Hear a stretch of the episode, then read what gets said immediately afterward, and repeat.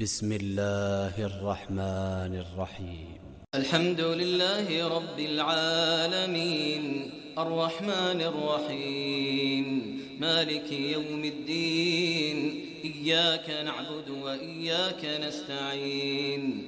اهدنا الصراط المستقيم صراط الذين أنعمت عليهم غير المغضوب عليهم ولا الضالين.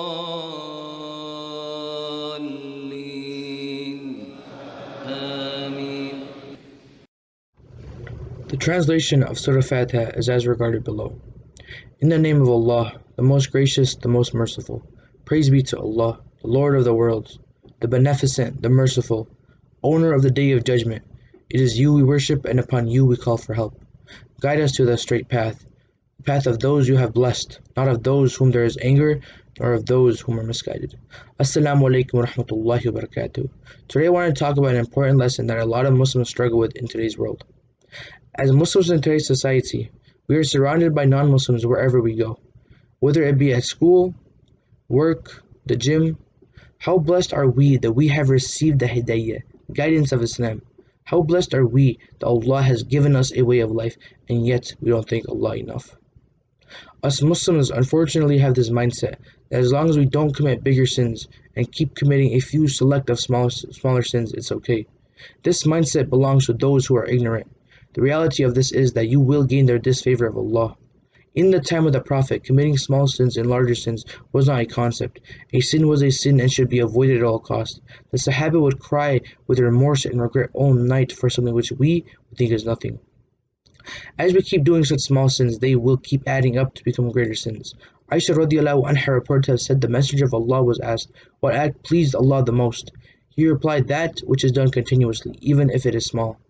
How beautiful is Islam! Doing something so easy like smiling is charity. Remember, remember Allah in everything we do so that He will be pleased with us. Don't fall for the worldly desires. This pleasure is so temporary it will not compare at all to what's yet to be seen. When tempted with something you desire and you know is haram, pray to Allah. Pray that Allah will guide you. For Allah is the one with the power for guidance. Even the ones who have strayed very far from the path of Islam. Look at Umar radiallahu anhu. He was one of the biggest enemies of Islam. It got to the point where he wanted to murder the Prophet. But subhanAllah, on the way to kill the Prophet, Allah opened his heart and allowed him to accept Islam. Allah subhanahu wa ta'ala guided a man who did not want to be guided. Now imagine the blessings and guidance you can receive just by simply praying to Allah, by simply relying upon Allah, the one who has given us all these blessings. Another example is that of the Prophet Ibrahim alayhi salam. After destroying the idols and before walking into the fire, he said dua which exemplified his trust in Allah. He sought help from Allah and it was answered. What we need to remember from this is that Allah subhanahu wa ta'ala is always by our side and we always need to seek refuge in Him in every possible situation. Brothers and sisters of Islam, as this blessed month of Ramadan starts, let's try to pray our salah on time, ask our Lord for forgiveness more often. Let's stop acting as, as if it's okay to do a small sin and treat any of the sins the same. Because in the end, when the book's closed, there's no reopening it. What you did will not go unnoticed. And then most importantly, let's ask Allah to forgive us and our loved ones and keep us on the path of whom He's favored.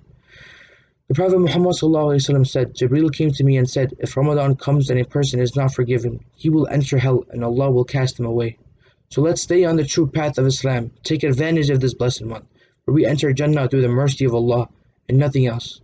May Allah bless us all and grant us a successful Ramadan. Let us be upon the company of the righteous. Ameen.